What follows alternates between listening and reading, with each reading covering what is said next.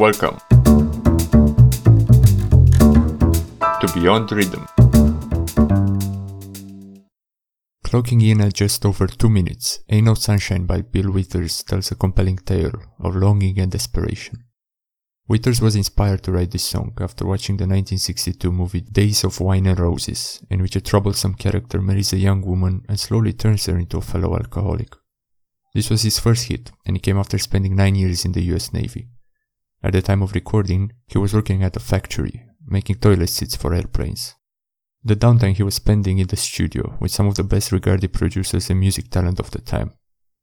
When the song went gold, the record company presented Withers with a golden toilet, as to celebrate the start of his new career. Structurally, the part where Withers sings the phrase I know 26 times has become a trademark of the song, but it wasn't what he had in mind.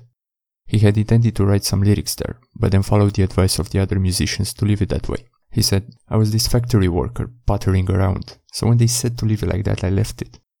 The song was originally released as the B-side to another song called Harlem. DJs played Ain't No Sunshine as the single instead and it became a huge hit, being covered by numerous artists, most notably Michael Jackson on his debut album. Thank you so much for listening. If you have any suggestions of music I could cover, let me know on ykyz.com. Farewell.